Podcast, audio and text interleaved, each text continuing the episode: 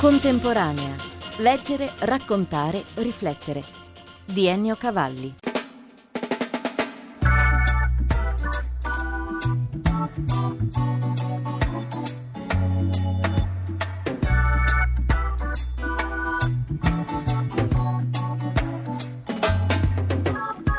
Il libro al tempo della crisi, argomento che pesa e serpeggia tra gli stand del 25 Salone del Libro in corso a Torino.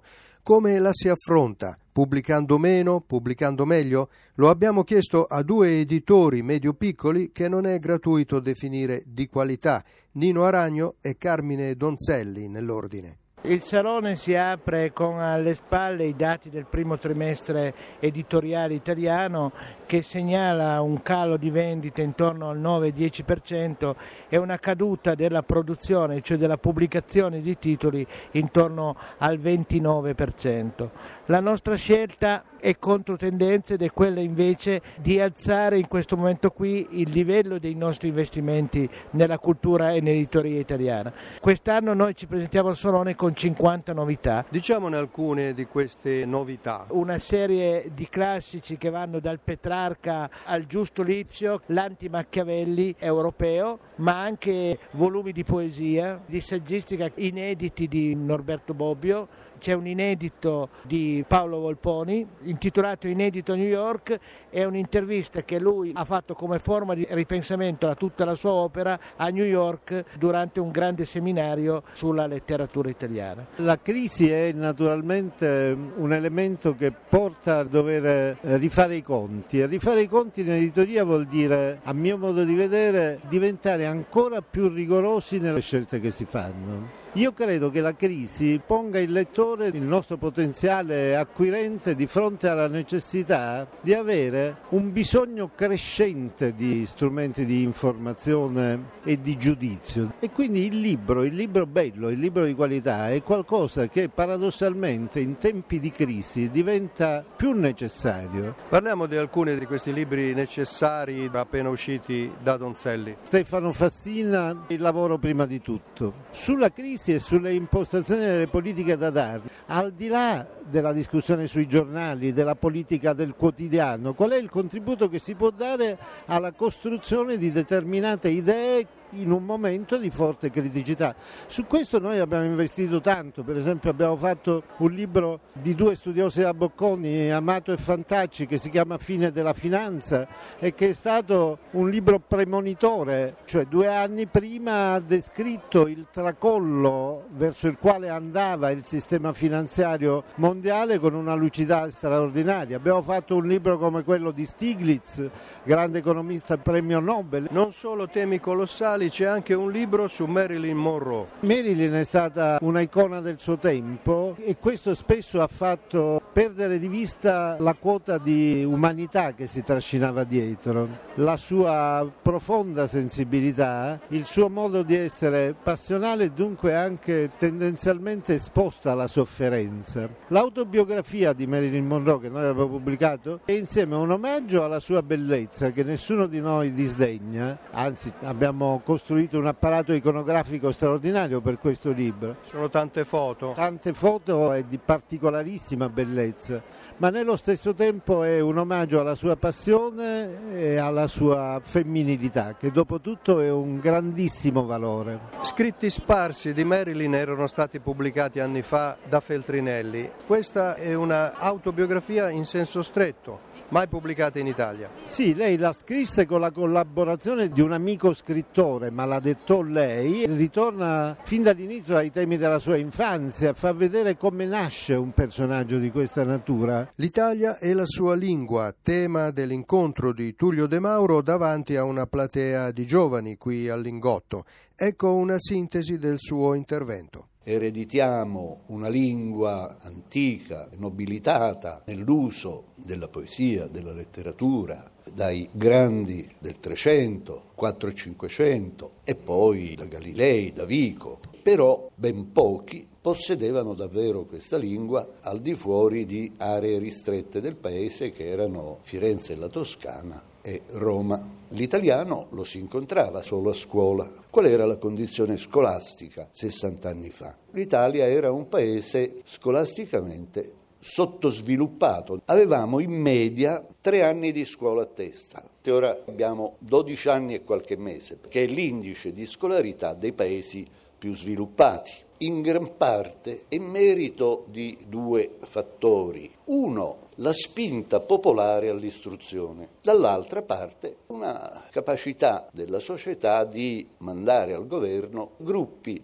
politici che hanno non ostacolato la spinta all'istruzione. Formula che copre il fatto che nella tradizione italiana abbiamo avuto per 50 anni dopo l'unità politica e durante il fascismo scelte di gruppi dirigenti ostili allo sviluppo dell'istruzione e della scuola. La Romania sempre più in Europa, lo dimostra anche la partecipazione al Salone del Libro di Torino come paese ospite, una vasta serie di autori è un grande stand che la racconta lunga su questo paese e sulla sua storia recente. Corina Gabriela Badelita dell'Istituto Romeno di Cultura. È dal 2009 che la Romania partecipa come, con uno stand nazionale a questo evento. Abbiamo lavorato tanto affinché nel 2012 fossimo invitati d'onore. Portiamo qui più di 23 scrittori romeni che adesso sono tradotti in lingua italiana. Tanti scrittori importanti, manca Herta Müller, il premio Nobel, forse perché perché scrive in tedesco pur essendo rumena. Abbiamo rivolto l'invito da due anni che vogliamo averla qui con noi, ma appunto perché è un premio Nobel, ha tanti impegni in giro al mondo che insomma non è potuta arrivare qui, però abbiamo Norman Maniac e poi scrittori come Mircea Cărtărescu che ormai è tradotto quasi integralmente da Voland, abbiamo una Blandiana. La Blandiana è una brava poetessa. Ha fatto tanto per la cultura romena anche al tempo del comunismo, è stata una delle donne più coraggiose, più audaci, ha lottato attraverso la sua poesia e i suoi versi in quell'epoca diciamo buia e adesso la sta promuovendo con la sua poesia e anche con questo progetto che ha svolto il memoriale di Siget che un po' riprende tutti gli scrittori e le personalità culturali romene che sono state nelle carceri romene. Quali sono i temi forti che affronta la letteratura romena contemporanea? C'è ancora l'ondata degli scrittori che parlano del comunismo da un punto di vista un po' ironico, un po' trattano con un po' di distacco quel periodo, ad esempio c'è Dan Lungu Lungu con eh, Sono una vecchia comunista oppure Il brezzo delle galline, altri scrittori hanno preso la letteratura dell'autobiografia. C'è una varietà, non possiamo dire che ci sono delle tematiche. Adesso la letteratura romena si scrive molto, si legge molto, si pubblica molto, quindi è piuttosto variegata. Lei Corina cosa sta leggendo in questo momento di autori italiani? Insegno lingua e letteratura italiana all'Università di Ash in Romania, che è la mia città. Ho fatto la tesi di laurea su Italo Calvino. In questo momento eh, sto leggendo Eri De Luca, un po' mi sono appassionata Eri De Luca e poi Antonio Tabucchi che purtroppo ci ha lasciato tempo fa, ho seguito tutta la sua carriera e Alessandro Barrico che mi piace tanto, Baiani, insomma, seguo un po' tutto. Ed eccolo Harry De Luca, evocato dalla Romena e atteso dal suo pubblico domani alle 15 nella Sala Gialla del Lingotto. Tema dell'incontro, parole indelebili. Da dove partirà? Da quale parola? Sud. Questa parola mi ha formato il carattere, la lingua, anche il modo di pronunciare le parole, il modo di ascoltare. Provengo da quel sud, anche se da un punto di vista strettamente geografico non lo riconosco come sud. Napoli è stata fondata dai greci, cioè dall'Oriente. È stata per secoli abitata e governata dall'estremo occidente, cioè dalla Spagna. Ha ricevuto regnanti che venivano dalla Francia, dalla Svevia, normanni, austriaci, quindi dal nord. Napoli è per me più un concentrato di punti cardinali che un meridione, che un solo punto cardinale. Non è definita per me dal semplice nome sud, e però lo contiene. Lo contiene perché per me il sud è un centro, è il mio centro ho per ombelico e per centro il Sud. Quante prove deve superare una parola per diventare indelebile? Per me è una questione personale, non vedo parole indelebili buone per tutti. È come un amico, insomma, deve essere stato a lungo con me. Ci devo aver mangiato insieme, bevuto insieme con quella parola, mi deve aver tenuto compagnia e spiegato qualcosa della vita che conosco, che ho attraversato. Quindi il Sud mi racconta la sua vastità. Oggi il nord rispetto al sud è, un, è, diventato una specie di piccola provincia. Oggi la gran parte del mondo è sud. e arriva da noi a ondate che non possono essere contenute perché non ci si può isolare la nostra storia, la nostra penisola. La nostra disposizione geografica è stata attraversata da tutti i punti cardinali e certo non potrà essere custodita al riparo dalle ondate che il sud, l'est ci propongono, con le quali ci raggiungono. Ne diciamo un'altra di parole indelebili, anche se il racconto che farà Eri De Luca sarà a braccio, sarà in gran parte improvvisato. Sì, non premedito le cose che dico, perché quando le premedito poi ne dico altre. E allora non è inutile che mi metto a fare il preparatore atletico di me stesso quando so che poi dopo mi ribello a questa disciplina.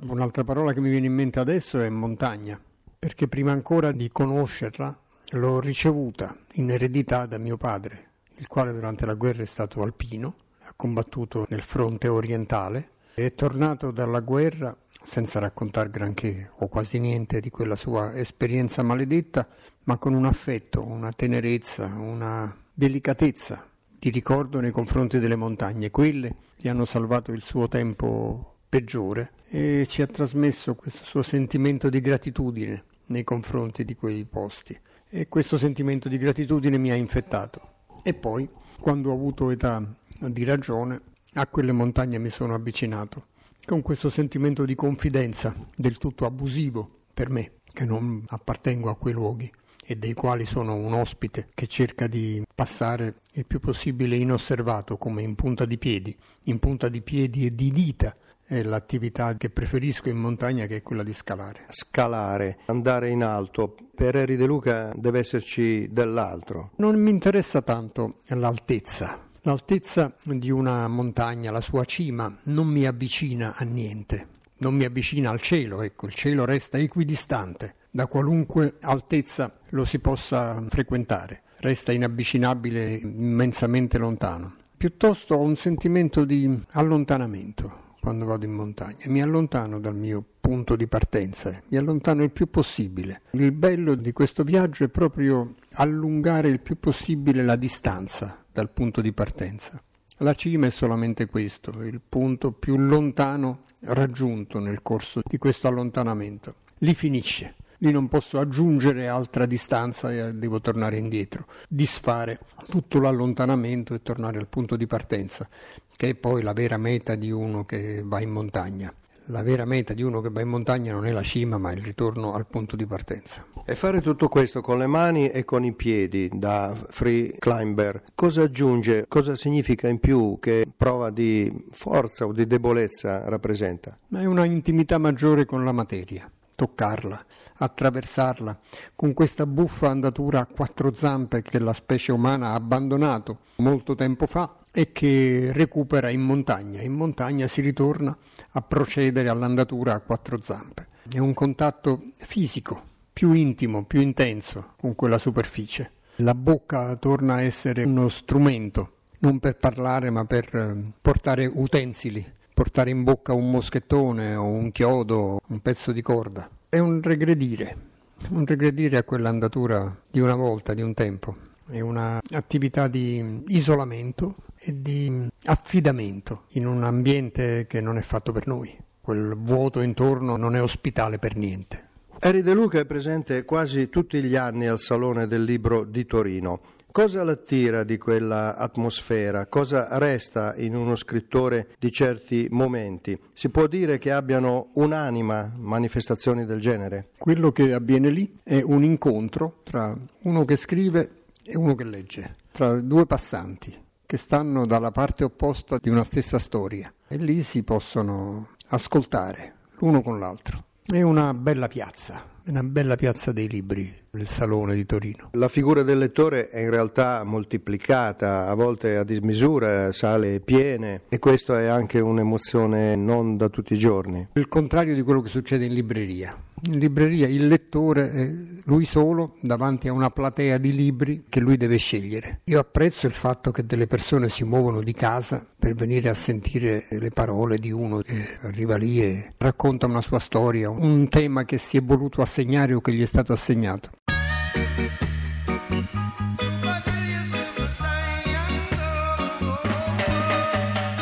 Grazie dell'ascolto da Ennio Cavalli. Per riascoltare questa e altre puntate www.contemporanea.rai.it